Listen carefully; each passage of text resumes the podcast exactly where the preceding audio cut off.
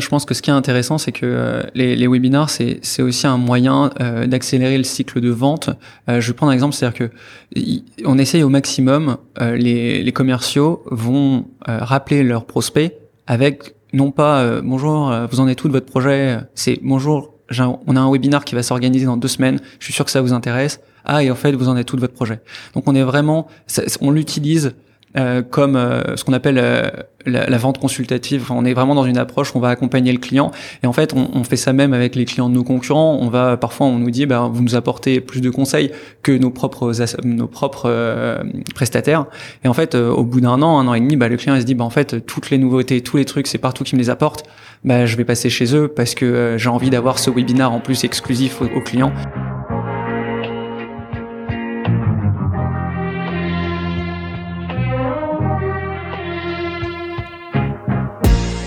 Bienvenue dans SaaS Club, le podcast qui vous emmène dans les coulisses d'un acteur du logiciel. Je m'appelle Eric Seclet, je suis ancien banquier d'affaires passionné par la tech, aujourd'hui consultant pour Startup Early Stage et cabinet de conseil. Avec SaaS Club, je pars à la rencontre d'entrepreneurs pour vous partager les recettes permettant de créer, gérer et scaler un SaaS. Découvrez les meilleurs conseils et retours d'expérience de CEO à répliquer dans votre business. Recrutement, management, sales et marketing mais aussi réussite et apprentissage. On abordera tous les sujets sans détour. Bonne écoute et bienvenue au club.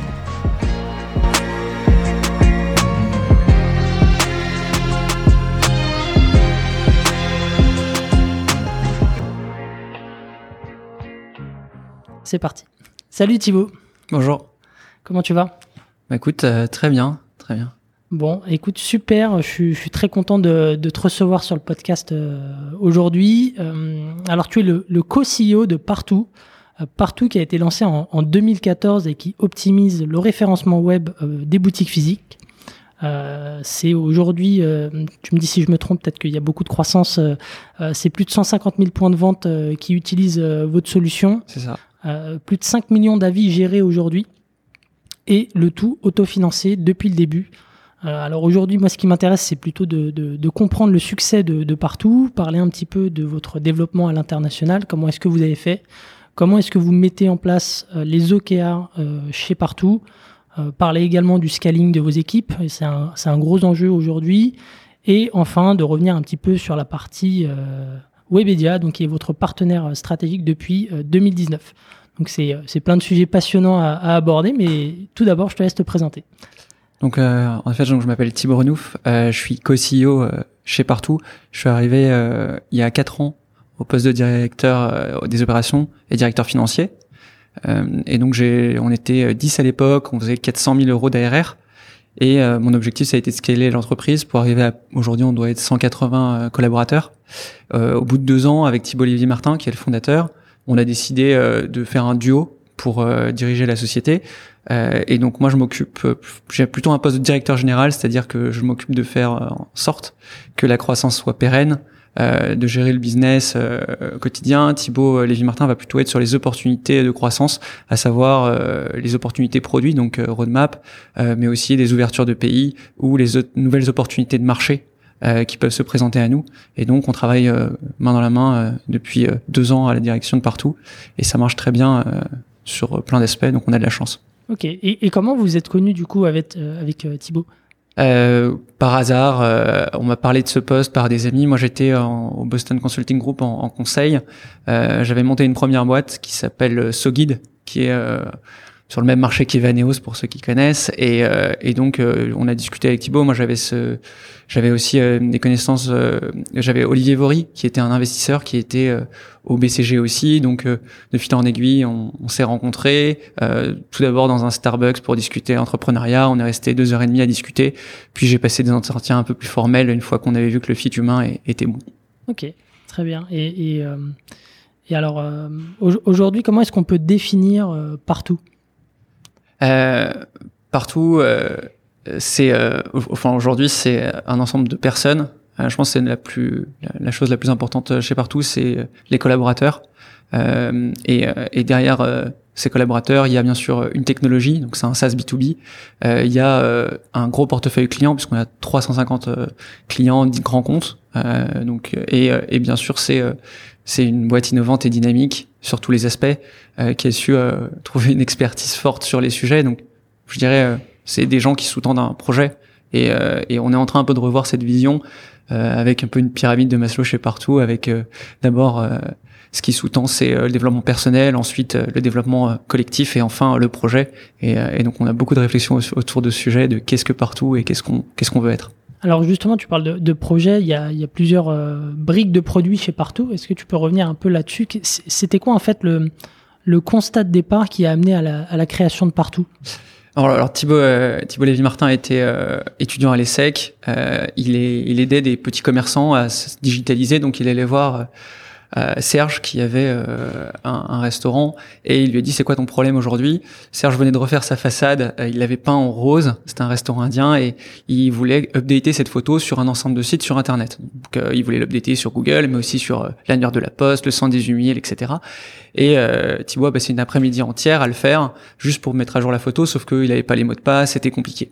Et il s'est dit, en fait, si on pouvait juste charger une photo et qu'elle se diffuse sur tous les sites où sont référencés l'activité de Serge, ça pourrait l'aider.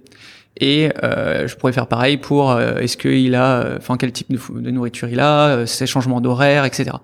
Et donc il a regardé aux États-Unis, il y avait déjà pas mal de boîtes qui étaient en train de, de, de réfléchir à ces sujets-là. Et le premier produit qui a été lancé, c'est le produit de présence management qui permet de diffuser les informations des points de vente de manière automatisée sur un ensemble de, sites.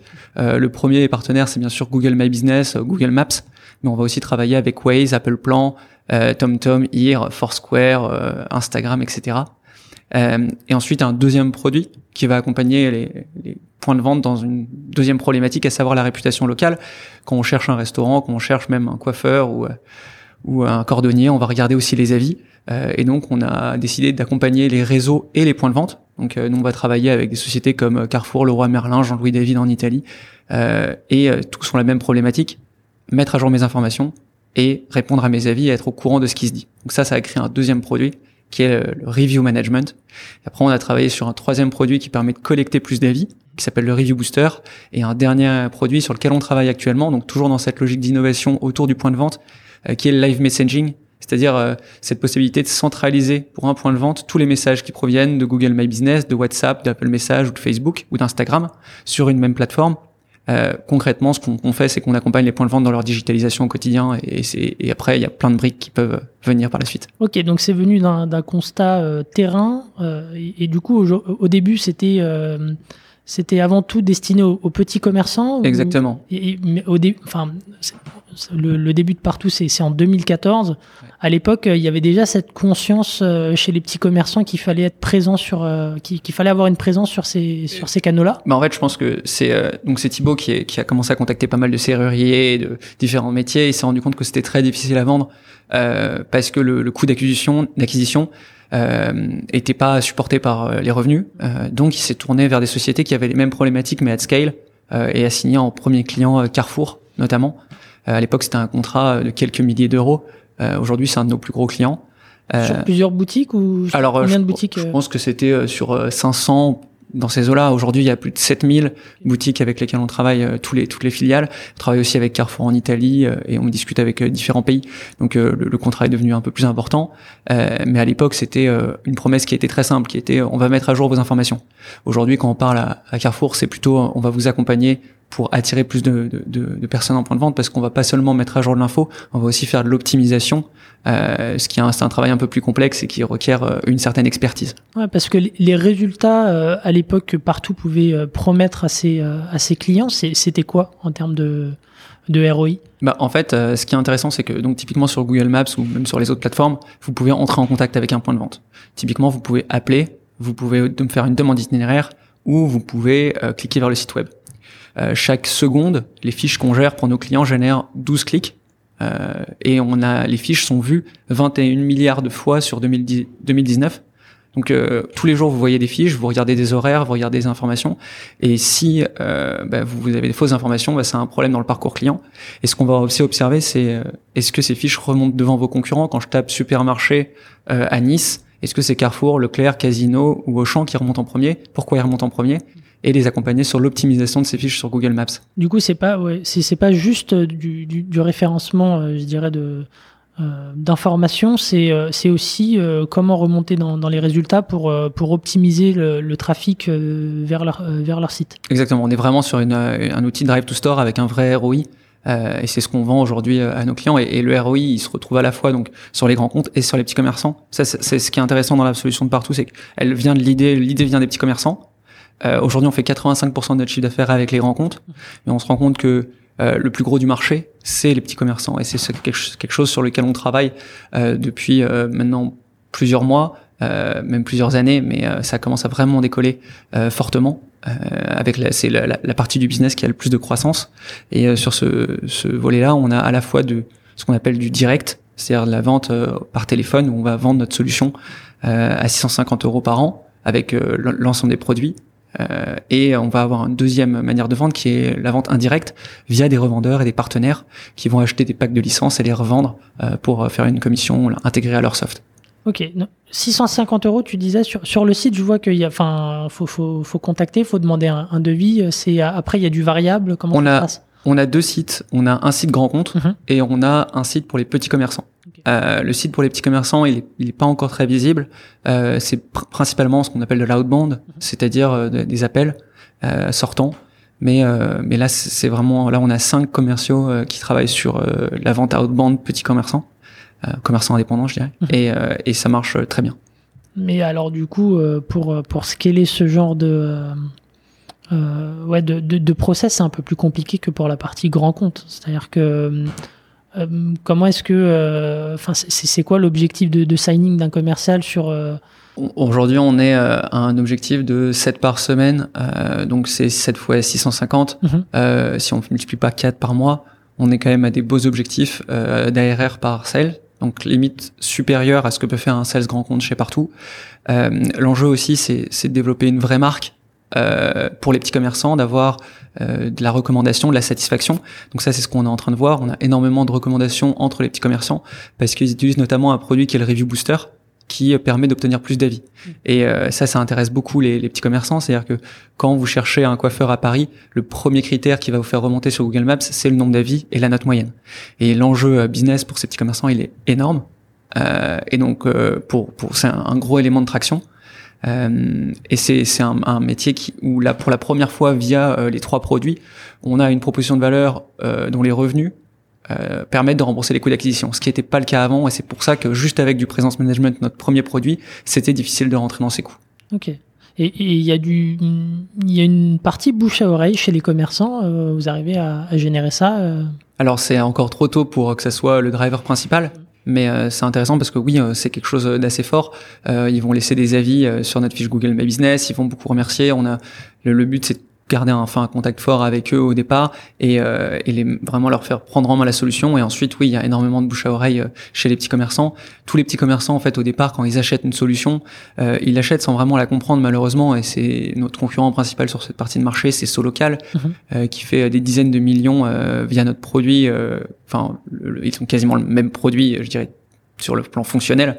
Euh, et euh, l'enjeu, euh, c'est d'aller euh, d'aller conquérir le, marché avec euh, plus de fonctionnalités et, euh, et un accompagnement supérieur. Donc, je pense que le marché il est énorme. Euh, les petits commerces, enfin les commerçants indépendants, ils ont du mal à choisir des solutions. Et l'intérêt, c'est quand une solution marche très bien, ils se la, ils la recommandent. Oui, c'est hyper important, je pense. Ok. Et hum, très très bien. Moi, je voudrais juste peut-être refaire un, petit retour en arrière sur les débuts de partout. Euh, donc, à la sortie d'école, euh, Thibaut, euh, suite à une rencontre avec Serge, euh, imagine euh, une première version du, du produit. il s'associe. comment comment se font les, les premiers développements commerciaux c'est quand est-ce qu'intervient la première signature? Est-ce que tu peux revenir là-dessus? Alors, euh, d'abord, il a rencontré donc Olivier Vory, Olivier Vory qui avait cette vision pour les grands comptes. Euh, Olivier était directeur financier d'Amazon France, euh, puis maintenant il est directeur financier de Mano Mano. Euh, Olivier a pendant tout le début de, de partout contribué énormément à la stratégie, euh, à l'approche commerciale. Euh, il y a aussi Benoît Cotte qui était le CTO. Donc là, l'enjeu c'était de signer rapidement. Partout, on a quand même au départ un ADN commercial, et donc il y a eu très rapidement des premiers clients. Euh, 400, quand je suis arrivé partout, le site internet, il était euh, vous, vous auriez pas compris ce que ce ce qu'on faisait. Pourtant, on faisait déjà 400 000 euros d'ARR. Pour ceux qui ont des boîtes SaaS, arriver à 400 000 euros d'ARR en autofinancement euh, après trois ans euh, en faisant que de l'outbound, c'était déjà une très belle euh, réussite. Euh, et c'est ça qui a fait l'ADN commercial de partout a fait une, le début de la réussite. Et ensuite, ce qui était la force, c'est je pense Thibault Martin et Benoît et Olivier ont beaucoup travaillé sur les valeurs et euh, l'état d'esprit qui euh, qui a été enfin c'est des démarches qui ont été faites très tôt quand moi je suis arrivé il y avait déjà euh, énormément de, de cohésion de, de, un super esprit d'équipe c'était c'était déjà une boîte qui d'un point de vue des valeurs était déjà bien très, bien construite. Donc sur ces deux plans ils étaient bien en avance. Ok et tu disais donc partout un ADN sales par par nature notamment sur la partie outbound. Il y a des process que vous avez mis en place pour obtenir ce genre de résultats. C'est quoi un peu le euh, comment fonctionne un petit peu la, bête, si je puis dire? Alors, je pense que c'est un des sujets euh, sur lesquels on est, on, a beaucoup euh, évolué, on a beaucoup appris. donc nous, on, a, on travaille avec des accounts exécutives et des BDR qui prennent des rendez-vous. On a rajouté une corde à notre arc avec le marketing il y a deux ans, mais au départ, on faisait beaucoup d'outbound, c'est-à-dire call call, LinkedIn et email pour prendre des rendez-vous. Le premier objectif, c'est euh, l'input, c'est-à-dire euh, qu'est-ce qu'on met dans la machine au départ. Euh, c'est bah, les appels, les mails, etc. Donc on a vraiment des sessions de phoning à l'époque où, on était très très porté sur la demande. On n'était pas connu. On avait un produit qui au départ était bah, fonctionnalité basique sur et donc fallait convertir et il fallait trouver les gens qui avaient cette pain alors que Google My Business personne connaissait à l'époque donc c'était vraiment de l'éducation de marché mmh. donc on a construit quelque chose de très fort sur l'input et ensuite euh, il y a bien sûr euh, le rendez-vous, le M1, donc meeting 1, ensuite meeting 2, meeting 3, puis euh, négociation, et puis signature. Tout ça, ça se fait énormément sur la motivation intra et inter-équipe, avec aujourd'hui beaucoup de rewards sur sur des objectifs. Des, je pense que l'enjeu sales aujourd'hui, c'est la motivation des équipes. Euh, et, nous, on a euh, des, des, channels Slack où chacun va mettre, euh, dès qu'ils se prennent un meeting, s'encourager, euh, se faire une, une compétition saine. Euh, il y a beaucoup d'entraide. je pense que c'est ça l'état d'esprit qu'on a réussi à mettre en place. Et en dessous de cette motivation, je pense que les deux gros piliers que qu'on a, c'est les process marketing et les process sales ops qui sont venus par la suite. Euh, donc process marketing, euh, Patrice Barbusier qui est notre euh, directeur marketing a mis en place HubSpot et beaucoup de contenu. donc beaucoup de webinars, beaucoup de d'articles, une présence sur LinkedIn qui s'est accrue ces, ces, dernières années. Et sur la partie process, Clément Bouillot et ses équipes ont, ont, mis beaucoup de choses en place pour bah, pour loguer tout dans Salesforce. On a en, quelques clics toutes les infos nécessaires sur tous nos comptes et on a, on a beaucoup progressé en termes de complétion de données dans notre CRM. Donc on a les 4000 enseignes avec leur nombre de points de vente, les décisionnaires, tous les échanges qu'on a eu avec eux. Et ça, c'est indispensable pour avoir une équipe commerciale aujourd'hui qui est de 40 personnes et qui est capable de travailler en collaboration avec les customer success, etc. Et, alors, donc, euh, tu, tu, parlais de la relation entre les, les BDR et les, les accounts exécutives. Tu peux nous dire un petit peu le, le process euh, et, et, comment, euh, enfin, combien de temps ça prend euh, pour pour un client qui qui qui est contacté la première fois Comment ça se passe derrière Comment Alors, la, la, question du cycle de vente et de la durée du cycle de vente, elle est très variable. Elle est variable par pays, elle est variable par taille de compte. nous, notre panier moyen, il est d'environ 20 000 euros il est en constante augmentation euh, parce qu'on signe des deals de plus en plus importants, notamment euh, des deals internationaux. Euh, entre le moment donc le, ce qu'on on ouvre une opportunité. Donc d'abord il y a des appels qui sont faits à la fois par les BDR et les accounts exécutifs ça c'est un point important c'est que nos sales accounts exécutifs prennent aussi des rendez-vous. Ils font aussi de la prospection. Euh, ça c'est un choix qu'on a pris un parti pris c'est-à-dire qu'on voulait pas quelle proportion pardon à peu près? Bah, je pense ils font un quart euh, des euh, des enfin un, un billard va faire quatre fois plus de, de, de M1 que qu'un sales mais c'est très important parce que euh, ça permet de garder la valeur d'un rendez-vous pris un sales donc à qui tout est envoyé euh, créé dans le bec c'est c'est pas pareil et donc il y a une vraie valorisation de la prise de rendez-vous une valorisation du travail des BDR qui est extrêmement important parce que c'est eux qui mettent ben voilà, tous les, les c'est eux qui initient les deals. Euh, donc c'est hyper important d'avoir une vraie collaboration, une vraie reconnaissance entre account exécutif et BDR dans les deux sens. Euh, ça c'est, disons, l'initiation du, du, deal. Ensuite, il y a un, M0 parfois où c'est le BDR qui va faire le premier rendez-vous pour vous qualifier. Il s'agit pas d'envoyer euh, aux accounts exécutifs des deals qui ne sont pas qualifiés. Ensuite, il va y avoir le M1 Euh, ensuite, il va y avoir une démo qui est le M2, Meeting 2. Et ensuite, il va y avoir bien sûr la négociation tarifaire, euh, potentiellement une mise en concurrence ou pas, euh, et euh, après la signature. Euh, ça, ça peut durer. Entre, il y a l'ouverture de l'opportunité qui est le début. Il peut y avoir un premier rendez-vous sans ouverture d'opportunité si bah, finalement il n'y a pas de projet. Ok.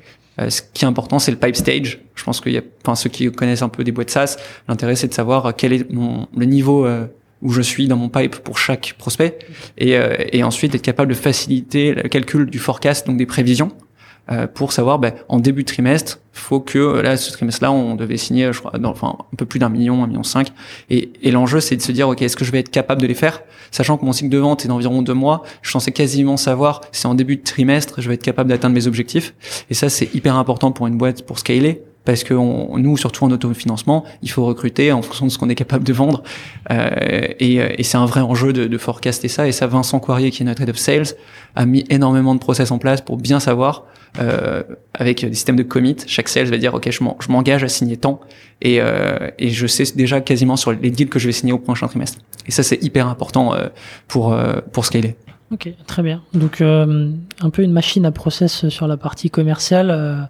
Euh, en tout cas sur la partie outbound, sur la partie inbound, comment est-ce que vous fonctionnez euh, aujourd'hui? Alors la partie. C'est quoi les principaux canaux qui fonctionnent bien? Les principaux canaux, c'est c'est la recommandation et les gens qui bougent d'une boîte à l'autre. le monde du digital est un monde où les gens changent de boîte tous les 2-3 ans. Ça, c'est quelque chose d'hyper important pour nous parce que on a des gens qui rentrent, qui reviennent nous voir. On a aussi un aspect qui est très important, c'est les webinars.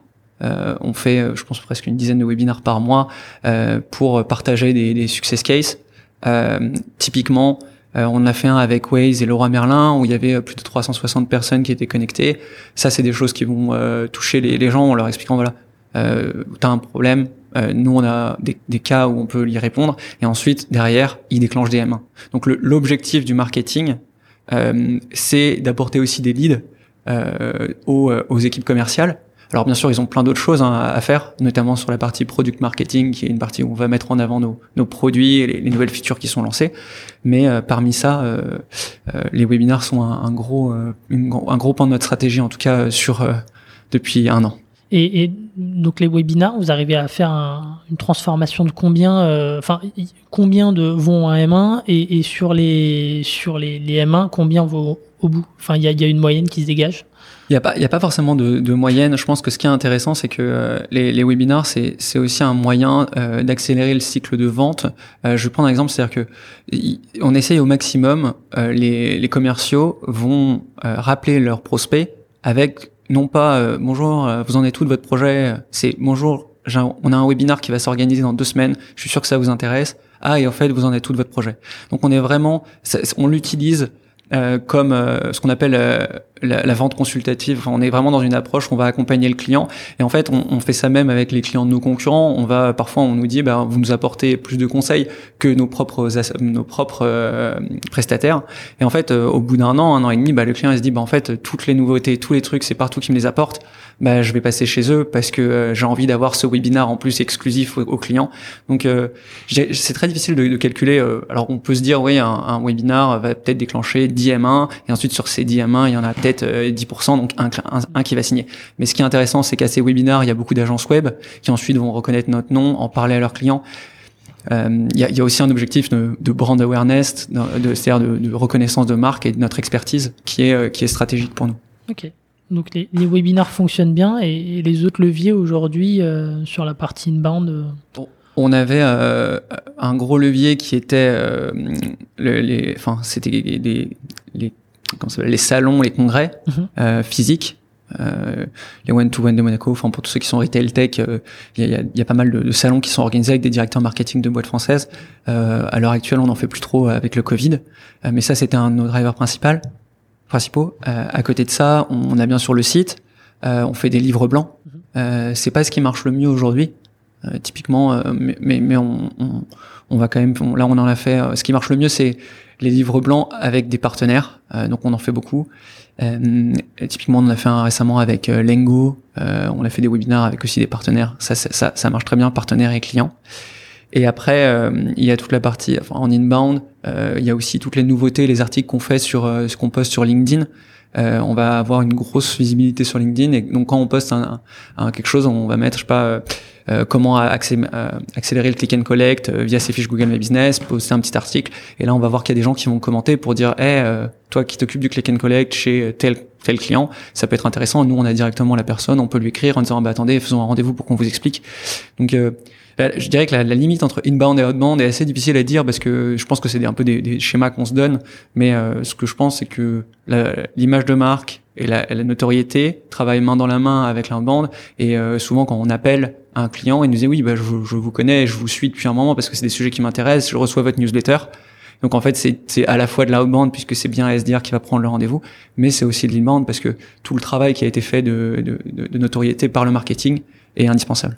Et, tu parles de, de newsletter. Euh, aujourd'hui, la newsletter, c'est, c'est, ça représente quoi chez Partout C'est, euh, enfin, comment est-ce que vous l'utilisez euh...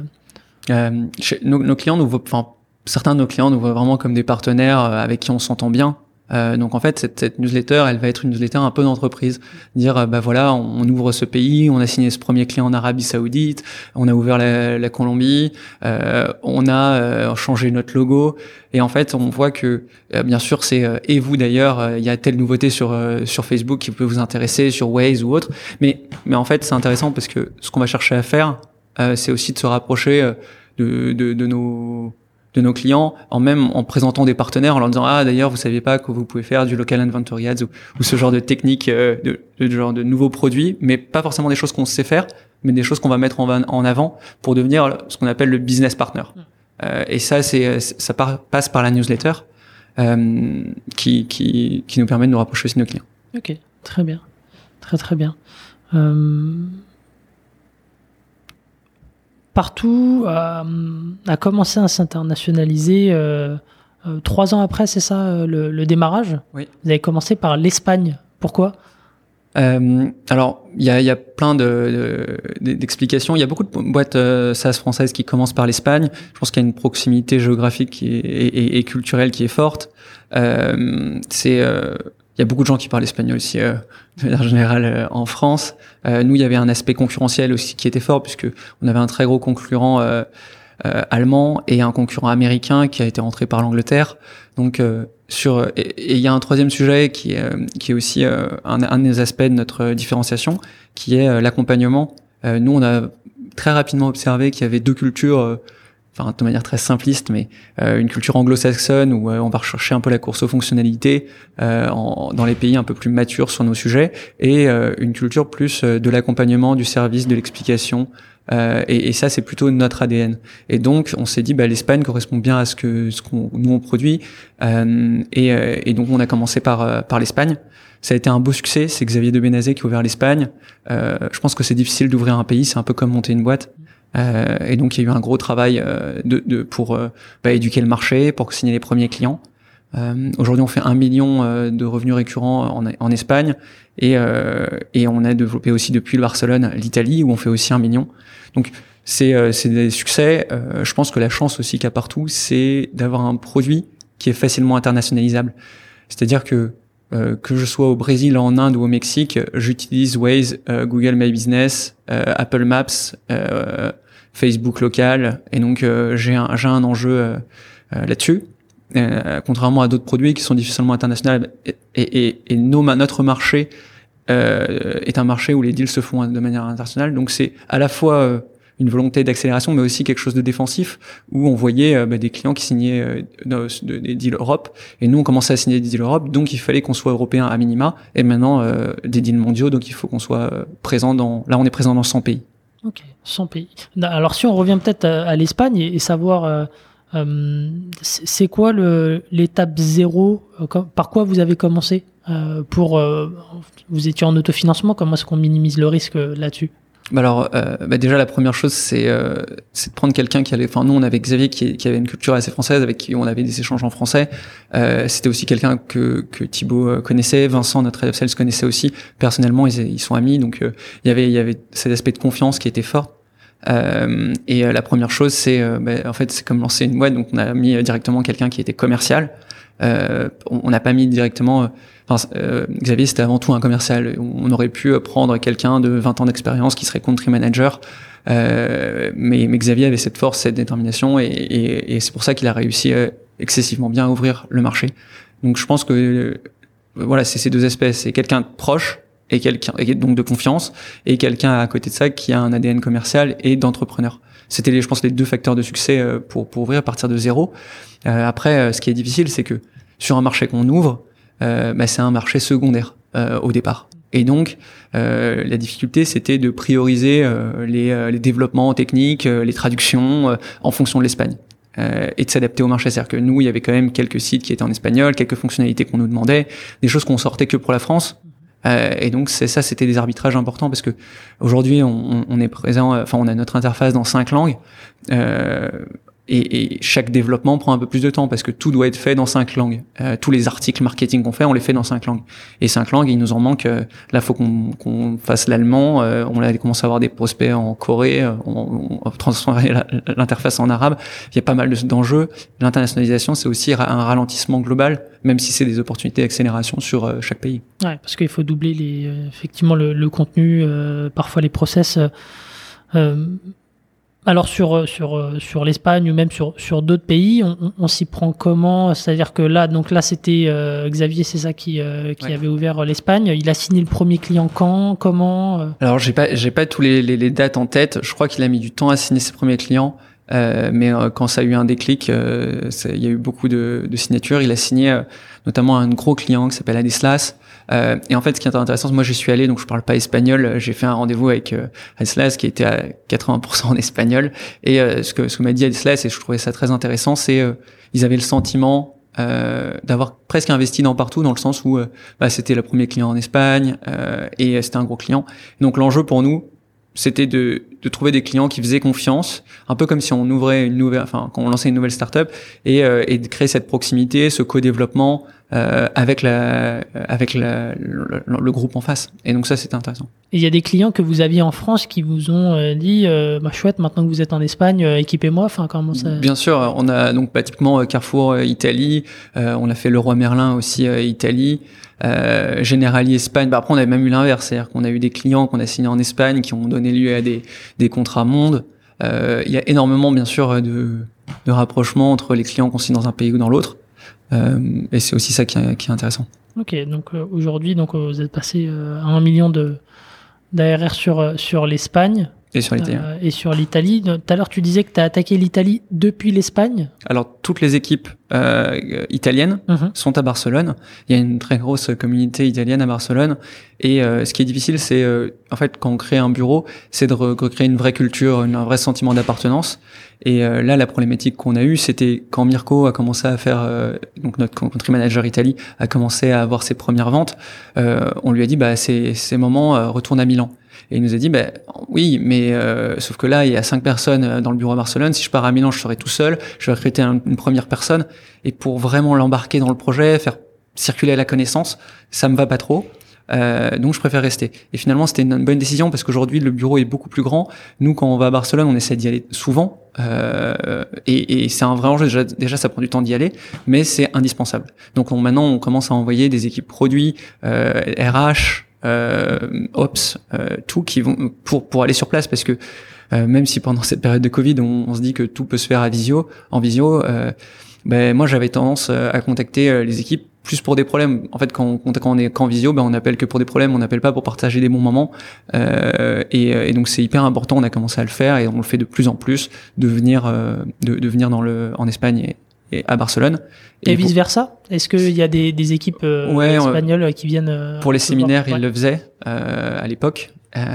et et après, enfin, il y a beaucoup de challenges. typiquement, tout transformer en anglais. avoir des gens qui parlent, bah, typiquement quand on recrute quelqu'un, un Italien à Barcelone, bah, il parle forcément italien, anglais, espagnol. Donc Mirko, par exemple, il parle français, espagnol, italien, anglais. Donc on a beaucoup de gens qui parlent plein de langues. Et à Paris, on commence à avoir beaucoup de gens qui parlent pas français j'en sais 20 ou 30% qui sont dans les bureaux parisiens qui parlent pas en français. Donc ça c'était un autre enjeu, euh, c'est la, tout, tout passer la boîte euh, sur un ADN euh, international. Ok. Et alors justement comment comment est-ce qu'on s'y prend pour bah pour changer un peu la, la culture, enfin sans, sans, trahir les valeurs de, de, de partout. Changer la culture pour qu'elle soit plus internationale? Ouais. Bah, c'est, c'est, ça, ça passe par quoi en fait? Bah, enfin, la culture en elle-même, enfin, elle n'a pas changé du fait qu'on soit international, mais par contre, enfin, les, trois choses qu'on a faites, la première, c'est de changer les contenus. C'est quelque chose qui prend du temps parce que tout est écrit en français, tous les process. Donc, faut, on se dit à partir de maintenant, on écrit tout en anglais, même les mails, etc. On n'est pas à 100% encore, et, et c'est vraiment quelque chose d'assez chronophage. Ensuite, il y a un deuxième aspect qui est sur le recrutement. C'est-à-dire que maintenant, on check l'anglais pour tous les postes. Euh, faut que la personne elle comprenne un peu l'anglais, puisque de toute façon, beaucoup de communication, en tout cas par mail, se font en anglais. Euh, et la troisième chose, c'est qu'on essaye de regarder bah, qui a besoin d'accompagnement sur euh, le passage anglais. Donc, on, on a bah, proposé des cours, on faisait des, des, déjeuners un peu pour certaines personnes à apprendre l'anglais, sachant qu'on a beaucoup de personnes à Paris qui cherchent à apprendre le français. donc, c'est plutôt positif, ça permet aux gens de se rapprocher. Encore une fois, le Covid a un peu calmé ces, ces volontés, mais, mais je sais que Céline, notre DRH, est et sur euh, ce sujet en particulier pour les gens qui le souhaitent. Ok. Donc, euh, vous avez mis un pied en Espagne, ensuite en Italie, puis derrière, euh, j'ai vu que vous, êtes allé au, Brésil, en Inde et au Mexique. pourquoi en fait ne pas avoir attaqué d'autres pays d'Europe et être allé, je dirais un peu vous exiler dans, ces contrées un peu lointaines? C'était quoi un peu la réflexion? Alors il y a plein de réflexions quand, quand on a commencé à se poser la question de, enfin, de, de continuer l'internationalisation. Euh, on a concrètement pris euh, tous les pays du monde et, euh, et on a regardé sur tous les aspects qui nous intéressaient. Euh, donc taille du pays, euh, instabilité géopolitique, concurrence, maturité, tissu économique, est-ce que c'est des grandes enseignes ou des petits comptes, etc. Donc directement l'Afrique on l'a mis de côté. Euh, euh, je pense qu'un des points qui a, qui a, on avait déjà le Portugal et l'Espagne, donc euh, facilement l'Amérique latine. En Amérique latine, il y a aucun concurrent. on est, on est, en plus nous on a un positionnement prix qui est le plus cher des nationaux, le plus cher des Français, mais le moins cher des internationaux.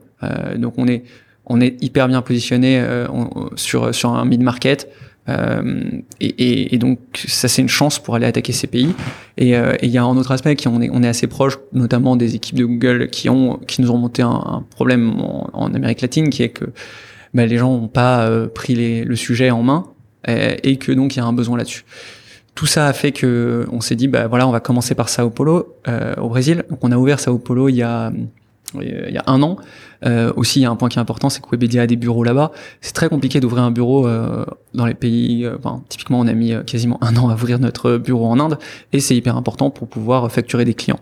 Donc, euh, cinq heures. Pourquoi c'est compliqué, pardon ah, On a administratif. Administratif. On doit traduire des, des, milliers de trucs avec des traducteurs assermentés. Je l'ai pas fait, mais j'ai suivi. Et donc, c'est Clément Bouillot qui, qui s'en est occupé. Et concrètement, c'est un travail extrêmement chronophage, extrêmement complexe et indispensable. Euh, pour pouvoir signer et facturer. Et, si, et ils nous demandent, il y a même, euh, enfin, c'est même des questions euh, à la réglementaire, euh, qui, enfin, faut qu'il y ait une personne qui soit, n'ai pas trop suivi, mais je crois qu'il y a une toute personne qui doit être indien et qui doit avoir une partie de la filiale ou des choses comme ça. Et ce qui était intéressant, c'est qu'au Brésil, Webedia avait déjà un bureau, donc on a recruté directement là-bas assez rapidement. Et, et, en fait, la double stratégie qu'on a menée ensuite, euh, c'est de se dire, est-ce qu'on est capable de vendre euh, au, au, Mexique, en Colombie, en Arabie Saoudite depuis la France? Et, et ça, c'est la deuxième partie de notre internationalisation, c'est-à-dire qu'il y a une internationalisation par ouverture de pays, de, de bureaux physiques, euh, et une internationalisation depuis des bureaux existants sur des, des, des pays euh, à côté. Donc typiquement, euh, aujourd'hui, on peut aller, on a des clients en Angleterre, au UK, on a des clients euh, euh des discussions en Europe de l'Est, euh, dans les Nordiques, euh, et, euh, et, et c'est euh, ça se fait depuis la France. Donc c'est quoi les critères du coup qui, qui déterminent si vous devez aller vous implanter sur zone ou si vous démarchez depuis la France? Alors bah, déjà il y a la time zone. Euh, c'est difficile. Là, on, on a un commercial qui fait le Mexique. bah, c'est horrible. Soit il commence ses journées à 13h, soit il, il est fini à 3h du matin. Donc, c'est pas tenable. Et, et donc, ce qui est intéressant, c'est qu'on est sur multi-pays. Euh, donc ça, c'est important, je pense, euh, la time zone pour euh, pour décider d'ouvrir un bureau ou pas.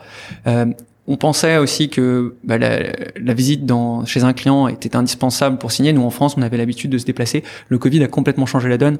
Euh, nous, on était, on, a, on a une, un type de vente avec beaucoup de contacts humains euh, et de proximité, et, et, et ça, bah, on se disait que c'était important. Aujourd'hui, bah, c'est moins important, donc on arrive à signer des deals depuis la France sur pour, sur le Brésil. Euh, et euh, mais dans tous les cas, il fallait qu'on crée euh, des entités là-bas. Donc après, c'est toujours des sujets en discussion. puis il y a aussi des sujets de recruter au, Brésil ou de recruter au Mexique une équipe entière. bah, c'est pas le même prix que de recruter à Paris. donc il y a, y a, plein de choses qui vont rentrer en compte. ce qui est sûr, c'est que si on signe un client ou on prospecte un client en Suisse ou en Pologne, c'est facile d'aller sur place. Euh, si vous voulez rencontrer pour un très gros deal quelqu'un à Sao Paulo, bah, c'est plus difficile d'y aller sur un week-end, enfin ou en semaine. Euh, donc c'était aussi ces sujets-là de, proximité géographique qui sont hyper importants. Ok. Et hum, enfin là là vous êtes euh, vous êtes internationalisé euh, assez rapidement. Euh, donc on a l'impression que c'est, enfin c'est facile, mais mais il y a bien dû avoir des erreurs, des, des loupés. Euh, c'est ah, quoi? Non, c'est pas facile du tout. Euh, je pense que il y a, y a, une remise en question perpétuelle euh, de, de, des sujets de l'international. Il y a des hauts et des bas. Euh, alors en ce moment, l'Italie est, est, en très très forte croissance. ils ont dépassé le million alors qu'ils étaient à 4, 300 000 en début d'année. Enfin, c'est exceptionnel ce qu'on a comme chance en Italie. À côté de ça, l'Espagne a, plus de difficultés en ce moment euh, en raison de la, crise notamment. Euh, le, Brésil aussi, c'est plus difficile. Euh, bah, on a vu, il y a des questions de taux de change, plein de choses. Euh, puis il y a des aspects de recrutement. Enfin, il y a, plein de choses qui, qui font que l'international est beaucoup plus difficile. Euh, c'est toujours, euh, enfin, il faut regarder c'est quoi l'opportunité. Euh, on a explosé nos coûts d'acquisition avec l'international, ça c'est un point important. Le, notre, notre coût d'acquisition en pourcentage, donc le CAC, euh, était autour de 30-40% euh, avant, et là il est de l'ARR annuel, enfin de l'ARR de la première année, pardon. Euh, et euh, il, est, il, a explosé à, à 80% parce que bah, quand on recrute, nous on a des temps d'onboarding qui peuvent être longs. Donc c'est trois mois pour un sales, d'onboarding. Donc euh, on recrute et pendant trois mois on n'a pas de revenus. Alors que euh, quand on ouvre un pays, bah, ça peut être six mois sans signer. Euh, il faut faire des essayer de comprendre comment fonctionne le marché. On fait des erreurs parce que bah, les premiers clients, faut revoir le prix parce que bah, c'est assez moutonnier comme enfin beaucoup beaucoup de pays ils vont dire ah mais vous avez pas de clients chez nous. En Inde, notre, nos premiers clients c'est bah ouais, mais vous avez zéro client en Inde. Oui, mais on fait, euh, ça, ça marche très bien en, Espagne. Oui, mais c'est pas le même marché, c'est pas les mêmes interlocuteurs, c'est pas les mêmes problématiques. Donc euh, revenez nous voir quand vous avez un premier client en Inde. Donc je pense que tout, enfin, oui, on a l'impression que ça marche bien. Après, c'est pas parce qu'on ouvre un pays euh, qui fonctionne. Et ça, je l'ai vu des concurrents qui ont ouvert 10 pays et qui ont tout fermé. Euh, nous, on a fait par étapes. C'est-à-dire qu'on a attendu de valider l'Espagne et l'Italie comme des, des, relais de croissance importants pour se dire on va ouvrir les autres. Et c'est sur les succès de l'Espagne et l'Italie qu'on qu essaye de construire éventuellement des succès dans, euh, au Mexique, en Inde et au Brésil. Hmm. Et, et, vous vous donnez un, un temps limite pour, euh, pour un peu rentabiliser un, un pays. Euh, Est-ce qu'il y a un moment donné où vous dites, bon, on se donne deux ans et puis si ça marche pas on arrête les frais sur sur ce pays-là. C'est quoi un peu Deux ans, c'est très long. Non, c'est pas. Enfin, on n'a pas trop cette approche. On a plutôt une approche d'investissement. C'est-à-dire que si un pays va bien, on investit dedans. S'il va pas bien, on attend qu'il aille bien. Et je parle d'investissement, euh, je parle pas d'investissement en temps parce qu'au contraire, quand ça va pas bien, il faut investir plus de temps. Je parle plutôt euh, de recrutement. C'est-à-dire que si un pays où euh, ben, pendant un moment on voit que les sales ben, vont faire moins de, de leurs objectifs, on va moins recruter. Au contraire, quand on recrute un country manager, on va présenter ça un peu comme un jeu, c'est-à-dire, ok, le premier deal que tu signes a plus de temps, on recrute un premier BDR pour t'aider à prendre des rendez-vous. Tu peux débloquer un salon euh, qu'on va financer si tu arrives à attendre plus. Ensuite, ton, ton premier sale si tu attendre plus. Donc, on va créer comme une roadmap euh, d'investissement qui vont pas être des roadmaps dans le temps, mais sur des achievements. Euh, et ça, ça va permettre de pousser. Donc, on a des, des country managers qui vont dire, ok, bon, bah, je fonce euh, et je vais, je vais débloquer les trucs. Euh, et ça, ça va déterminer aussi euh, à quel point on investit sur le pays. Et, et c'est aussi ce qui est difficile parce que on nous demande beaucoup les, enfin, les startups scale-up de faire des, des business plans, mais en fait, on se rend compte que bah, il y a des opportunités qui marchent trois fois mieux que ce qu'on avait prévu et d'autres qui marchent trois fois moins bien. Donc, je pense que c'est un constant une constante réallocation des ressources en fonction des réussites d'un ou des projets. Hmm. Bah justement, enfin, tu, tu, fais un peu la transition avec, euh, avec les OKR parce que aujourd'hui, euh, la croissance, elle est juste énorme. C'est 4,7 millions d'ARR l'année dernière et 8 millions, enfin, enfin vous, avez, vous êtes passé de 4,7 à 8 millions d'euros euh, d'ARR sur 2020. Ouais.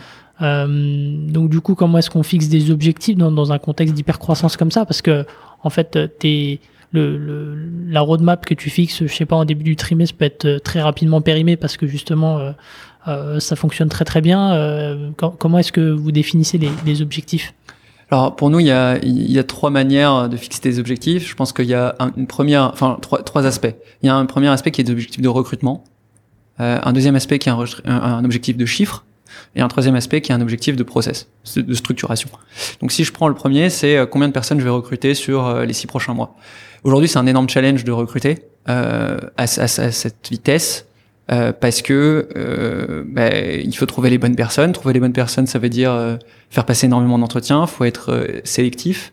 donc, enfin, recruter, c'est déjà des objectifs à atteindre dans toutes les dans toutes les équipes. c'est quasiment, enfin, je veux dire, quelqu'un qui dit oui pour venir chez nous, c'est quasiment comme une signature. C'est-à-dire que comme la croissance future, on l'a fait sur les, les, la croissance aussi des employés, des nombres de collaborateurs, c'est hyper important de trouver les bonnes personnes. Et un mauvais recrutement peut, bah, en fait, bloquer la croissance qui est la croissance du chiffre, qui est la deuxième partie. Cette croissance du chiffre, elle se fait sur deux aspects, euh, l'acquisition et la rétention. Euh, et, et, là, comment on va faire les prévisions, c'est euh, j'ai euh, une euh, x x collaborateurs qui vont faire de l'acquisition. Ils ont chacun un objectif de temps. Je sais qu'il y en a x qui vont pas atteindre leurs objectifs, x qui vont potentiellement partir ou arrêter leur période d'essai ou nous. Et, et, donc en fait, j'essaie de prévoir cette partie-là qui est le chiffre. Donc un, les, les collaborateurs.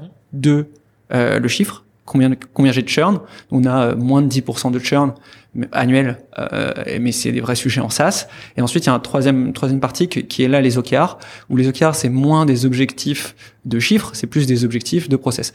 Donc là, on va regarder, euh, typiquement, ça va être euh, par, euh, améliorer la connexion entre HubSpot et euh, Salesforce pour atteindre X ou Y. Et à chaque fois, on fait OK au chaos. Et sur la partie OKR, donc c'est un process qu'on a mis en place début 2018, qui est vraiment ce qui permet vraiment de, de, de créer un vrai tempo tous les quarters. Et ça, ça, ça, ça nous donne vraiment un peu une ligne de mire euh, parce que euh, c'est facile de regarder ses objectifs dès qu'on est un peu perdu et on peut être perdu euh, en tant que manager. Enfin, on est jeune chez, chez partout et, et, donc parfois on se dit mais je vais où là? Et là on regarde sa feuille, on se dit ok, je vais ici et prochain trimestre j'irai là et on regarde ce qui est rouge, ce qui est vert et on se focalise sur les choses qu'on doit améliorer. Et, et, les OKR en fait on les a on les a mis en place sur des choses très simples. C'est-à-dire qu'on va pas créer un énorme fichier Excel avec euh, des pourcentages d'atteinte. On va, on va être beaucoup plus pragmatique. Ou c'est pas, on appelle ça OKR, mais c'est peut-être moins complet que ce qui a été inventé. Je crois que c'est par Microsoft ou Google. Mm On n'est pas Microsoft ou Google, donc on a une approche beaucoup plus, euh, je dis, enfin, simple des choses. Plus agile, beaucoup Donc on, voilà, on fait on fait des bullet points et, euh, et, et, chaque bullet point peut être bon ou pas bon. Euh, après la, la, manière dont ils sont rédigés, etc. C'est inspiré de la méthode OKR. Et après, ce qui est intéressant, c'est euh, c'est cette manière de d'abord commencer par une vision de l'entreprise, c'est-à-dire que Thibaut, Olivier Martin et moi, on va définir les OKR de l'entreprise, de se dire ok sur les trois prochains trimestres, c'est quoi ce qu'on veut au niveau macro? Euh, on va transférer ça à tous les managers. Les managers vont eux-mêmes se dire ok sur chacun de ces points Qu'est-ce que ça veut dire pour mon pôle? Qu'est-ce que ça veut dire pour mes collaborateurs dans mon équipe? Et donc, je vais définir mes propres OKR de, de, de pôle. Et ensuite, ils vont voir ça avec leur chef responsable de département. Donc, euh, si je suis country manager euh, Italie, je vais voir ça avec Vincent, qui est le dev sales euh, worldwide. Et ensuite, on va faire une grosse réunion d'OKR euh, qui dure deux heures, trois heures, où tous les managers vont lire les OKR de tout le monde. Et si jamais je vois des interdépendances qui ne marchent pas, par exemple, dans les objectifs du marketing, c'est je sais pas, euh, d'organiser un webinar, mais que euh, il y a personne en sales qui a cet objectif. Enfin bref, essayer de mhm. voir s'il y a des choses qui collent pas. S'il y a des frictions, ouais, S'il y a des frictions. Euh, typiquement, euh, un sales qui a, les sales ont pour objectif de vendre, euh, un, je sais pas, 300 000 euros d'un nouveau produit et que dans les OKR de, des tech, bah, il n'y a pas marqué sortir ce produit. Bon, c'est une prédiction qui arrive pas, mais mais c'est le genre d'idée qu'on peut avoir. Et, euh, et ensuite, euh, une fois qu'on a fait cette, euh, tout le monde pose des questions pendant cet échange, et à la fin, on sort les OKR qui font 30 slides, et chacun sait pour le prochain trimestre ce qu'il a à faire, et on regarde les, les, les du, du trimestre précédent. Tout ce qui est vert et rouge, bah, on peut poser des questions dessus. Pourquoi on n'a pas fait ça? Pourquoi on a fait ça? Et on repart pour un trimestre. Ok. Et il y a des points d'étape, euh, j'imagine, euh, durant le trimestre pour euh, savoir si vous êtes dans les clous et, et, si c'est pas le cas, comment on peut ajuster le tir. Ouais, chaque pôle, chaque pôle va faire ses points d'étape et enfin mettre son équipe et dire ok, regardez les OKR, on est là. Il y a aussi il y a une certaine responsabilisation parce que quand on montre des OKR tout rouge, ben on sent que Enfin, c'est un peu gênant parce qu'il y a tous les managers qui sont là, donc on se dit bon, bah la prochaine fois, faut que je, je, je, sois plus. Euh, je, je, dis à mon équipe, bah, il faut, il faut qu'on aille plus vite, ou alors qu'on soit peut-être moins euh, ambitieux en disant, bah voilà, je j'ai pas assez d'équipe pour faire tout ça. Priorisons parce que ça c'est un énorme enjeu euh, quand on a 1000 projets, bah, plutôt qu'il y ait 1000 projets rouges parce qu'on a essayé de tout faire mais qu'on a tout fait. Enfin, c'est de se dire c'est quoi les trois projets les plus importants? Et c'est aussi ça le rôle des OKR. Ok. Et, alors, donc le, le process d'OKR chez vous, euh, il dure combien de temps euh, C'est entre le, moment où avec Thibaut, euh, les, deux Thibaut, vous décidez des, des, objectifs pour le trimestre et le moment où c'est validé, il se passe combien de temps? Bah, donc là, on, on, les a fait il y a deux semaines avec Thibaut. On les a envoyés à tout le monde. Tout le monde a travaillé sur sa copie. Euh, ils ont ensuite, on a fait des points avec chacun des managers, Thibaut ou moi, pour challenger on s'est accordé euh, chacun avec euh, les managers. Donc ensuite, on a fait euh, vendredi dernier la réunion OKR globale. Là, ils ont tous, ben là, on est le premier. Donc j'étais censé les envoyer aujourd'hui, mais on a un jour de retard, donc je les enverrai demain matin à tout, les, tous les collaborateurs en anglais en disant, bah voilà, les objectifs, si vous voulez les lire, vous pouvez. Je pense qu'il y a un sujet d'accès à la formation qui est important, mais après, euh, est-ce que tous les collaborateurs vont lire les, les 20 pages? Je ne pense pas. Euh, le plus important, c'est qu'ils lisent euh, ce qui les concerne et qu'au moins, ils soient au courant, qu'ils peuvent aller voir s'ils ont besoin de le savoir. Hmm. Effectivement. Et il y a aussi un enjeu derrière, c'est la, culture, la culture de, la data, des, des KPI, pour pouvoir bah, réussir ces, ces OKR trimestriels. Vous sensibilisez comment les équipes là-dessus euh, au quotidien? Alors, euh, il y, a, y, a, pas mal d'OKR, donc euh, il va y avoir des OKR qui sont parfois qualitatifs. Alors je sais que c'est pas exactement ce qu'il faudrait faire d'après la théorie, mais on a quand même des OKR qui sont qualitatifs et on a aussi des OKR qui sont quantiques, c'est-à-dire le marketing doit influencer ce qu'on disait tout à l'heure. Euh, je sais pas, c'est 140 rendez-vous sur le trimestre. Donc là, euh, ce qui est important, c'est que tout soit logué, euh, donc on ait facilement des trucs exportables. Donc par exemple, le marketing dans Salesforce, euh, on a énormément de dashboards. Nous, Enfin, c'est quelque chose qu'on a beaucoup poussé Salesforce au, sein de partout. Euh, et après, euh, ce qui, enfin, je pense qu'un des sujets qui est en lien avec la data, c'est euh, les outils et, et d'essayer de se dire on va pas tout faire sur des fichiers Excel, on va commencer à vraiment processer cette partie-là. Donc on a des dashboards. Moi, je peux regarder euh, en temps réel sur Salesforce à combien de pourcentage on est objectif, on est des objectifs. On peut regarder le temps de réponse aux tickets euh, des équipes care. On peut regarder le taux de renouvellement. Enfin, plein plein de choses qui vont être des, aspects data. Et après, euh, nous, on a maintenant un data euh, data analyst euh, qui va créer potentiellement des c'est ce qui crée des dashboards Data Studio. On a souscrit à Tableau aussi. Donc il y a vraiment des sujets data, mais je pense qu'ils viennent un peu plus tard. Euh, parce que le premier sujet data, c'est plutôt euh, rentrer la donnée. Euh, parce que, enfin, moi je, me dis, ça sert à rien de prendre des gens qui vont analyser des données si toutes les données sont fausses. et c'est la première chose à faire, c'est sensibiliser les gens et dire, bah, ok, ce que je vois dans dans Salesforce, c'est que on n'est pas dans les chiffres. Ils vont dire ah oui mais en fait c'est parce que les gens rentrent pas les données. Ouais mais il faut les rentrer bien parce que sinon on ne sait pas. Et arriver à 180 collaborateurs, c'est très difficile de piloter l'entreprise sans des chiffres fiables. Donc je pense que l'étape 1 c'est euh, de, de, de, mettre en place les outils. Étape 2, c'est faire en sorte que les outils soient utilisés. Et étape 3, c'est éventuellement connecter les outils euh, pour faire des dashboards Data Studio et, et vérifier ça. Mais effectivement, l'exemple du commercial que tu prends, il est, très juste parce que j'ai déjà été confronté à ça avec, euh, avec un ancien client et, quand on, faisait le, euh, le, le, total du, pipeline, euh, derrière, on s'apercevait qu'il en manquait une petite partie. Et, c'est vrai que, bah, en fait, multiplié par le nombre de commerciaux, bah, des fois, on peut avoir des exercices de prévision qui sont complètement erronés. Et donc, donc ouais, c'est, c'est hyper important sur, bah, de, de réussir à sensibiliser les gens autour de, bah, de des KPI et, et de leur, leur, leur, inculquer une certaine, une certaine rigueur là-dedans. C'est quoi les avantages en fait de Enfin, moi je me pose la question. Tu vois, tu, tu, tu parles euh, des OKR en disant il y a la théorie, il y a la pratique. Euh, il y a des inconvénients peut-être à, à fonctionner un peu comme ça. Est-ce que est-ce qu'on perd un petit peu d'agilité euh, euh, parfois, enfin, est-ce que c'est c'est pas un peu le risque? Bah, en fait, ça dépend. J'avais dans Tribes un blog donc dont je t'avais parlé, euh, qui j'avais écrit un peu euh, la méthode qu'on employait pour les OKR. Je pense qu'il faut y avoir un certain pragmatisme, c'est-à-dire que euh, j'ai pas, enfin, on passe pas trop de temps à, à, à recalculer les chiffres, euh, vérifier. Et nous, c'était une de nos valeurs. Alors, on a trois valeurs qui sont le fun, la curiosité et l'empathie. On a rajouté des valeurs, notamment euh, l'impact. Et, et, sous cette idée, il y a euh, le fait de passer 20% de son temps à mesurer les, les chiffres et 80% à essayer de les améliorer.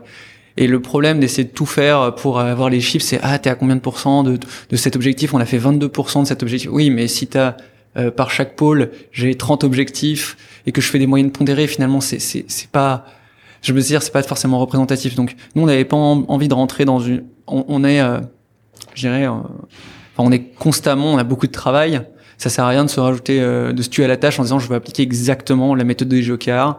Euh, nous, notre principal objectif, c'était un objectif de communication. Euh, et la meilleure manière de communiquer sur des OKR, c'était d'avoir une, une, discussion autour de ça et des slides. Et on n'a pas décidé de faire plein de chiffres que personne n'allait regarder. Donc, euh, je pense qu'au fur et à mesure, on améliore ce process. On a beaucoup itéré sur euh, bah, ces sujets de communication. Enfin, les on fait des réunions tous les vendredis euh, pour présenter les, les, les achievements de la semaine. Euh, on fait des réunions tous les lundis aussi avec le en anglais. Il y a plein plein de trucs qui sont mis en place. Et à un moment, ce qu'il faut, enfin, ce que nous on s'est dit, c'est pas besoin d'être exactement euh, dans la théorie, euh, le mieux c'est de s'appliquer à ce que les, ce qui marche et ce qui marche parfois c'est de faire euh, du 80-20. Ouais, et d'être, enfin, de, de, rester pragmatique euh, par rapport à la taille de l'organisation aujourd'hui et, et, ce qui marche et ce qui marche pas. Ok, ok, ok. Euh, ouais, ça fait déjà 53 minutes. Euh, écoute, je te propose de parler, de passer au sujet de, de Webedia, qui qui a pris une participation majoritaire en, en 2019 au capital de, de partout pourquoi? Comment ça s'est passé? Euh, Est-ce que tu peux nous dire un petit peu, un petit peu, le, voilà, ce qui s'est passé derrière euh, ce deal? Alors, euh, donc la, première chose, c'est que au sein de partout, donc il y avait des actionnaires qui étaient tous des actionnaires individuels, c'est-à-dire des, personnes. il y avait notamment bah, les, les, fondateurs et Olivier Vory. Il y avait une partie de ces, ces actionnaires qui, donc qui n'étaient pas opérationnels. Olivier n'était pas, pas opérationnel, donc de 1 à 40 personnes, ces actionnaires non opérationnels étaient des advisors et apportaient euh, beaucoup à la société. Et au fur et à mesure qu'on a grossi, euh, bah, il y avait euh, moins de temps à, à, consacrer et nous on était plus au courant. Donc on a eu, on est passé d'un besoin euh, d'advisor à un besoin un peu d'une structure un peu qui nous fasse passer à un autre niveau, notamment à l'international. Webedia a des bureaux dans 26 pays. en termes de, de structuration, euh, on a aussi euh, bénéficié d'une ligne de crédit de 2 millions. L'objectif n'était pas de financer la société, il était plutôt de, de se mettre un, à, côté de nous un acteur euh, financier euh, qui est en fait une sorte de holding hein, euh, dans le but de, s'il y avait un coup dur, d'avoir un backup. Et, et, ça, ça nous a servi à nombreuses reprises de se dire, ok, je vais investir et je vais pas regarder tous les tous les vendredis combien j'ai d'argent et me dire que si finalement j'ai ce client qui paye pas, ben en fait je peux pas payer mes salariés. Ça, c'était un vrai enjeu. Euh, donc déjà, c'était la sécurité. Euh, donc la sécurité et euh, trouver un actionnaire qui nous apporte des choses dans cette nouvelle phase. Et cette nouvelle phase, c'est passer de 30 à 200 salariés et potentiellement passer de 200 à, à 1000. Donc euh, Webedia, c'est un esprit d'entrepreneur. Le fit, il, il s'est fait très, fin, très facilement. C'est que des entrepreneurs avec qui on a échangé ils nous ont proposé euh, voilà de, de, de, racheter des parts à certains des, des, des, salariés et des non opérationnels, des advisors, mhm. pour prendre une part majoritaire avec euh, toujours une part euh, conséquente qui a été euh, maintenue pour bah, pour Thibaut, pour moi, pour le reste du, du, management. et donc ça c'est ça c'est très bien fait. Euh, et, et, ce qui ce qui nous a vraiment on a eu bien sûr des offres d'autres sociétés euh, ce qui nous a beaucoup intéressé chez Webedia c'est que c'est quand même donc ils sont jeunes dans je veux dire l'entreprise est jeune euh, les process sont euh, sont agréables et surtout le, le projet d'investissement était intéressant. Euh, c'est-à-dire que ils nous ont pas dit ah partout allez vous faire voir, faut que vous changiez de nom, hmm. faut que vous changiez de, de slogan. D'ailleurs vos valeurs c'est un peu trop bisounours. votre projet faudrait que vous fassiez ça, ça, ça. Et quand en fait ils nous ont dit bah en fait ça marche bien votre truc et, et on, on, trouve ça bien. bah nous on va juste être là pour vous aider et on va pas être là pour vous, vous bloquer. Euh, et, et d'ailleurs, si à un moment vous avez besoin de plus de financement, euh, on pourra le trouver. Euh, et, et, donc en gros, ils avaient vraiment identifié le projet. Et entre le moment donc euh, quand on a commencé à discuter avec eux, on était trentaine. Aujourd'hui, on est 180. Je pense qu'ils sont très contents d'avoir euh, participé à cette croissance. Et il y a plein de choses qu'on a faites grâce à eux. et, et le projet ensuite qu'on a pour les, les futures années, il est il est, il est sympa euh, parce qu'ils sont, ils peuvent nous accompagner maintenant de 200 à, à, beaucoup plus. Ok. Et, et alors pour revenir peut-être euh, sur euh, sur le deal, combien de temps ça a pris au début pour bah, pour cristalliser un peu l'opération entre les premières discussions et et, et l'annonce effective en, ça, ça prend du temps ça prend du temps parce qu'on se, voilà, on apprend à se connaître. Euh, nous, on a fait beaucoup de, de checks de référence, c'est-à-dire que ce qui euh, Webedia euh, prend des participations dans énormément de sociétés. Euh, ce que, la première chose qu'on a faite, c'est appeler toutes ces sociétés. Donc c'est exactement comme un fonds d'investissement, sauf qu'il n'y a pas eu d'injection de, de, cash en, en, tant que levée. C'est pour ça qu'on a encore euh, ce qu'on appelle en autofinancement. Mais euh, le process est un peu le même, c'est-à-dire qu'on a quand même regardé euh, qu'est-ce que disaient les entrepreneurs qui avaient collaboré avec Webedia, euh, comment ils avaient vécu cette collaboration, qu'est-ce que Webedia avait apporté. Donc il y a énormément de chèques. De, de, leur côté, bah, ils ont fait des due deals classiques. Et, et, et, donc ça a pris, je pense, ouais, six mois. Okay. ça, ça, va, ça reste une durée non, ça acceptable. Reste une durée acceptable ça, ça, et, comment t'annonces ça aux équipes euh, derrière? Est-ce que est-ce qu'il n'y a pas eu euh, euh, certains collaborateurs qui ont pris peur en se disant euh, bon on va plus être si indépendant que ça, on va nous embêter euh? Non, parce que en fait ça s'est extrêmement bien passé. Euh, Webedia, euh, c'est, enfin, on s'en rend pas compte, mais c'est une galaxie d'entreprises qui ont gardé une identité des valeurs propres. Donc, si je prends euh, Allociné, on, personne ne sait que Allociné fait partie de Webedia. Jeuxvideo.com, personne ne sait qu'ils font partie de Webedia. D'ailleurs, Webedia en tant que tel est connu dans le monde du retail, mais pas euh, du grand public.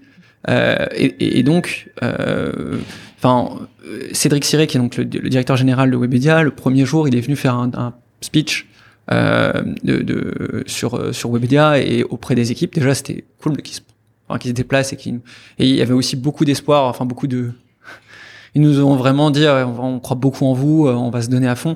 Et je pense que les équipes sont sorties en disant c'est trop cool. Euh, nous, on avait un sujet qui était qu'on était une, une, boîte qui avait peu de visibilité euh, pour monter euh, et taper des directeurs marketing au placé. C'était pas facile. Euh, il y a certains appels d'offres où on se faisait, euh, on peut, enfin, ils nous disent ah mais vous vous êtes une petite boîte. Ouais, vous faisiez snobber un petit voilà. peu. Aujourd'hui, c'est plus du tout le cas. Enfin, on est rentré dans un, enfin, nos concurrents, c'est des, enfin, nos concurrents, c'est c'est des boîtes qui ont levé 100 millions, qui ont levé 400 millions.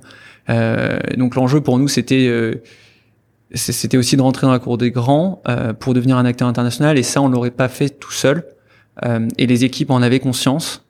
Et, donc euh, ça a été très bien vu. Et, surtout on leur a dit enfin on leur a dit nous, nous on reste euh, et il y a plein de choses auxquelles on est attaché. Et ça ça a, en fait ça a rien changé pour euh, la seule chose que ça a changé c'est dans la structure du capital et dans le enfin et dans les, le, la, la dynamique commerciale et internationale donc euh, pour les salariés, c'était très bénéfique. Il y a eu euh, aucun départ lié à, à, Webedia. Ok, donc ça vous a apporté de, de, la sécurité sur un plan financier, de la crédibilité vis-à-vis -vis de, de, vos partenaires et vos futurs partenaires, euh, et aussi, comme tu le disais, euh, peut-être des process, une ambition sur la partie recrutement. Alors, euh, enfin, ils vous ont accompagné euh, sur sur toute la phase de scaling des équipes. Mmh. Qu'est-ce que ça a apporté concrètement d'être avec Webedia là-dessus? Bah, c'est des conseils au jour le jour. Bah, en fait, euh, on a donc l'entreprise organisée euh, avec différentes instances de gouvernance euh, et on a un advisory board, donc qui est aujourd'hui composé de Véronique Morali, qui est la présidente de Webedia, Cédric Siré et, et Antoine Hermite. et ces trois personnes ont des, des, des histoires entrepreneuriales assez assez impressionnantes et beaucoup de conseils intéressants.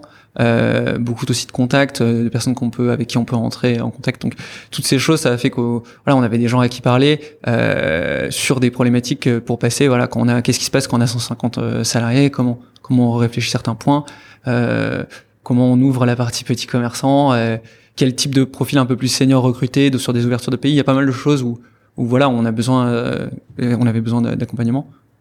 Euh... Ok, donc ça vous a apporté de, de l'expérience, un, un, business partner pour, pour prendre des décisions un peu critiques sur, sur les développements futurs. Et, et alors justement sur le, le recrutement, euh, j'ai un peu passé cette partie-là. Euh, vous recrutez beaucoup aujourd'hui pour soutenir la croissance. Ouais. Euh, comment est-ce que ça se fait Enfin, tu vois, la, la, transition entre les anciennes équipes et les nouvelles qui vont euh, quasiment être aussi nombreuses que euh, les historiques? Il y a, enfin, ouais. tu vois, comment ça un, se gère? C'est un point euh, sur lequel j'ai pas mal, on a pas mal réfléchi avec Thibaut.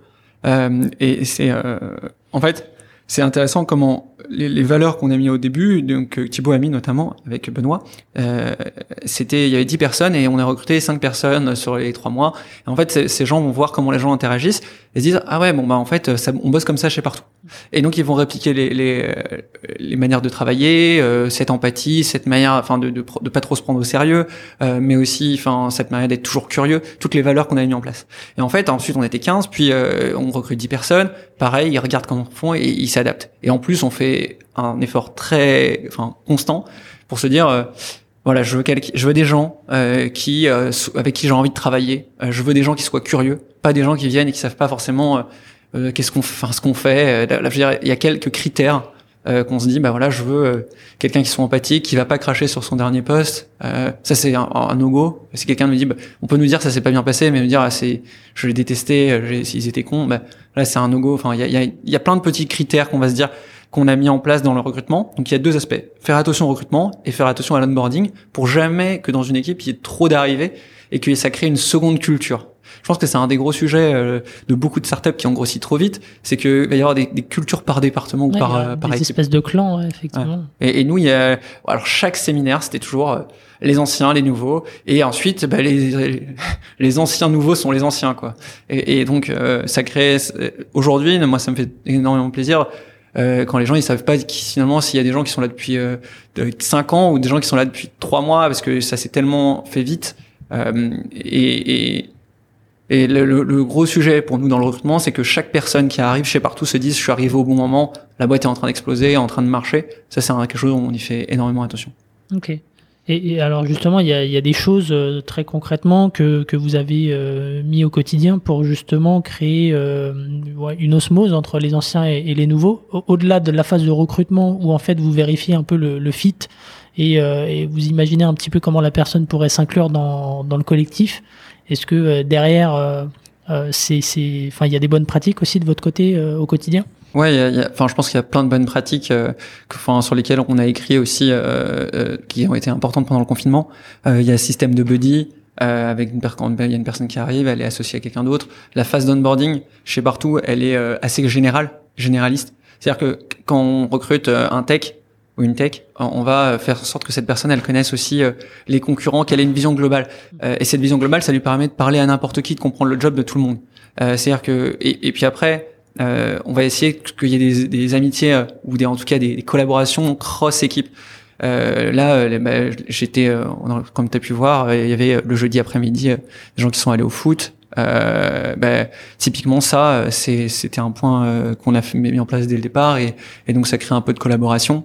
Euh, de, de, de de cross équipe. Euh, et, et, en fait, on va essayer de travailler sur cette partie-là, que tout le monde se comprenne. L'enjeu, c'est d'éviter que euh, finalement les techs ne sachent pas ce que font les euh, par exemple les CARE et donc on a créé aussi plein enfin c'est plein de petites initiatives. Alors c'est c'est euh, on fait les Partout Academy où euh, on va faire découvrir enfin il y a une personne ou plusieurs personnes qui vont faire découvrir euh, soit une passion personnelle soit euh, comment ils ont lancé un projet. Donc c'est les vendredis après-midi où on va présenter ça. Il y a aussi je crois je s'appelle pas do my job mais un truc comme ça. Et euh, pendant une journée on va un tech va intervertir. Ouais intervertir ou expliquer. Pendant les séminaires on faisait plein de trucs comme ça où on, on expliquait euh, les, les, le travail de chacun euh, euh, via des ateliers. On a, on a, enfin, on a toujours essayé de, de casser les silos parce que c'est le truc qui est le plus embêtant. On a aussi beaucoup de, enfin, on a beaucoup, on a des la mobilité interne. Donc par exemple, on a euh, Clément qui était euh, euh, un des premiers customer success qui est passé au marketing, donc ça fait un peu de transférabilité. On a Sébastien qui était sales qui est passé au produit. Donc à chaque fois l'idée c'est de se dire bon ben voilà, il y a des gens qui veulent évoluer dans l'entreprise et on les fait évoluer et comme ça ils apportent aussi cette transversalité transversalité. Et cette transversalité elle, existe aussi parce que euh, les anciens étaient très proches et donc ils vont créer ces, ces, cet état d'esprit où euh, bah, avant euh, c'est vrai qu'il y avait beaucoup de proximité bah, entre les customer success et les sales et finalement elle a réussi à perdurer parce qu'il y avait cette euh, on n'a pas eu de vague de départ en fait. Et ça c'est un point hyper important. Fait je pense sept ans qu'on est qu'on existe. Euh, euh, moi, quand j'en parle, on a eu une vague de départ sur les, les, les techs à un moment, et on a une autre vague de départ en Espagne, euh, où on avait cinq personnes qui sont parties. Mais moi, je, je, sais que dans des certaines startups, au bout de cinq ans, vous pouvez avoir euh, 10 personnes, 20 personnes qui partent, et ça, c'est hyper difficile parce qu'après reconstruire, c'est ce qui prend le plus de temps. Euh, et euh, nous, on redoute toujours, on se dit, euh, voilà, il y a des gens qui sont là depuis 5 ans, 6 ans. Euh, ben, est-ce qu'ils vont partir Et si ça part, ça peut partir par rap. Et, nous, on a eu cette chance de voir toujours un peu ce projet qui a toujours évolué euh, et qui a permis à des gens de rester et qui ont changé de poste. Alors justement, les personnes qui sont là depuis 5 ans, 6 ans, il euh, y a un traitement euh, particulier dans les entretiens annuels. Enfin, comment est-ce que du coup vous arrivez à les faire euh, grandir et, faire en sorte qu'ils qu'ils continuent à, à, bien se sentir dans la boîte, à être concernés et pour qu'ils puissent se projeter dans les dans les années à venir Bah, il y a, y a plusieurs aspects. Déjà, il y a un premier aspect qui est le travail de quelqu'un évolue en fonction de l'entreprise. C'est-à-dire que Euh, aujourd'hui, bah, si je prends mon exemple, j'ai pas fait du tout le même travail quand on était 10 qu'aujourd'hui. Je veux dire, j'ai changé de poste quasiment tous les ans. Euh, et c'est pareil pour un, un, customer success. Euh, en pro, au début de partout, il y a un customer success aujourd'hui. Ils ont pas le même travail. Mais vraiment, rien à voir. Même les sales ont changé de manière de vendre, etc. Euh, ça, c'est un premier aspect, c'est l'évolution du poste. Ensuite, il y a la mobilité interne et il y a un troisième aspect qui est l'aspect managérial ou euh, référent. C'est-à-dire que bah, il y a des gens qui sont managers, euh, qui vont prendre la tête d'équipe, et il y en a d'autres qui vont devenir des, des, points hyper importants dans la diffusion de la connaissance, et on va permettre à chacun de trouver un rôle. Euh, alors c'est pas facile tout le temps, euh, et, euh, et, ça permet à chacun de, de, changer un peu, euh, de, de voir, de prendre des responsabilités et de se sentir valorisé. Et après, c'est sûr qu'il y a eu, enfin moi, il y a eu des départs de personnes qui étaient là depuis longtemps, mais il y a un dernier point aussi qu'on pousse beaucoup, c'est les side projects. Euh, bah moi j'ai un blog à côté, donc Tribes, euh, qui est en partie autour de partout, euh, qui nous apporte des bénéfices, mais que je fais aussi par plaisir. Euh, et euh, je pense qu'il y a, alors on, on faudrait faire l'enquête, mais je pense qu'il y a plus de 30% des salariés qui ont des side projects chez partout. On a certaines personnes qui partent pour faire leur side project, on en est content, et qui reviennent. alors plus maintenant pour les apéros du vendredi soir, mais qui revenaient. voilà, donc il y a, y, a, ce côté. on a on a un Slack avec les anciens aussi.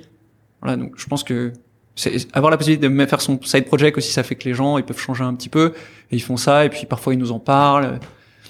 C'est, je pense, c'est un état d'esprit qui est différent de, de plein de boîtes euh, et je pense que plein de startups ont ça et je trouve ça assez. Euh, les startups on bouge beaucoup dans l'entreprise. Enfin, il y a beaucoup de gens qui bougent d'une startup à une autre et nous on essaye de, de, de fournir cet environnement un peu plus euh, où euh, les gens peuvent faire, avoir des projets ailleurs. Après, c'est, je pense, c'est un challenge de tous les jours.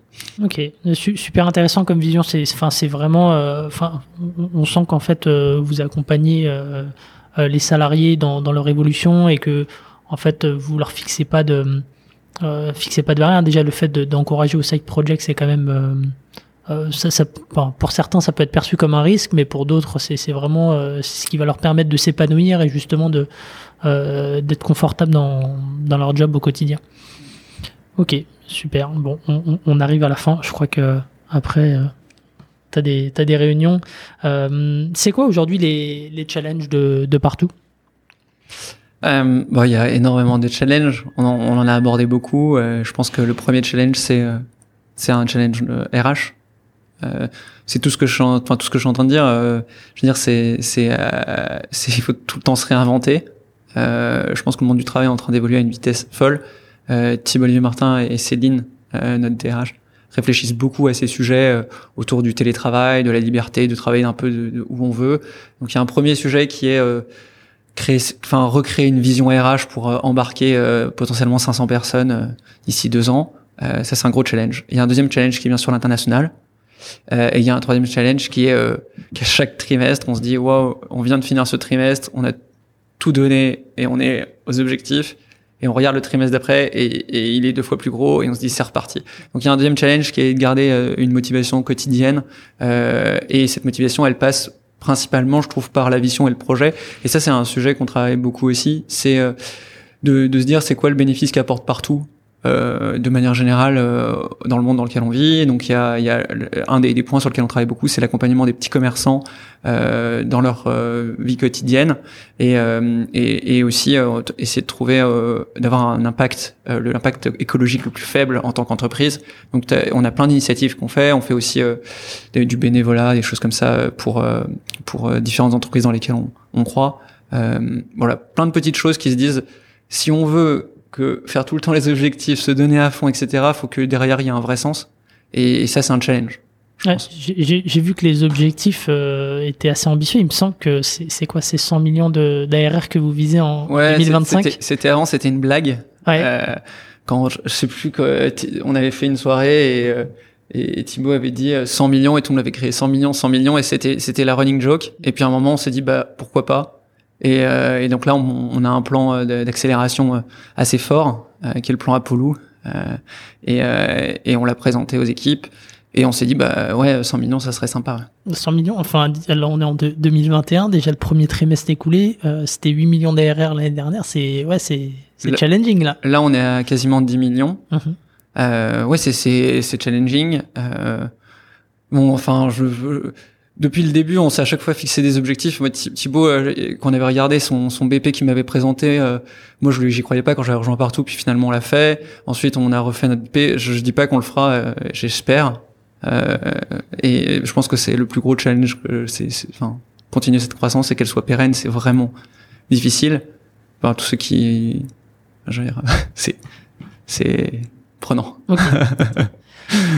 c'est quoi le, plus dur dans, ton quotidien, euh, dans le fait d'être euh, entrepreneur? Alors, moi, je, dans le sens, je suis entrepreneur sur certains aspects, mais j'ai rencontré, j'ai rencontré Thibaut et je suis déjà arrivé sur un projet qui était déjà quand même un petit peu engagé.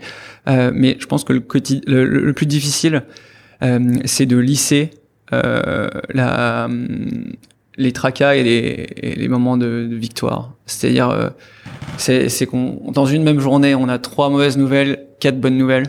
Et, et euh, moi, quand je suis arrivé chez partout, euh, j'ai cru que j'allais j'allais exploser parce qu'en fait, euh, j'étais hyper content quatre fois dans la journée, hyper stressé quatre, enfin trois fois. Et en fait, se dire, bah voilà, il y a des choses qui arrivent, c'est des problèmes, il y a des choses qui arrivent, c'est des super trucs.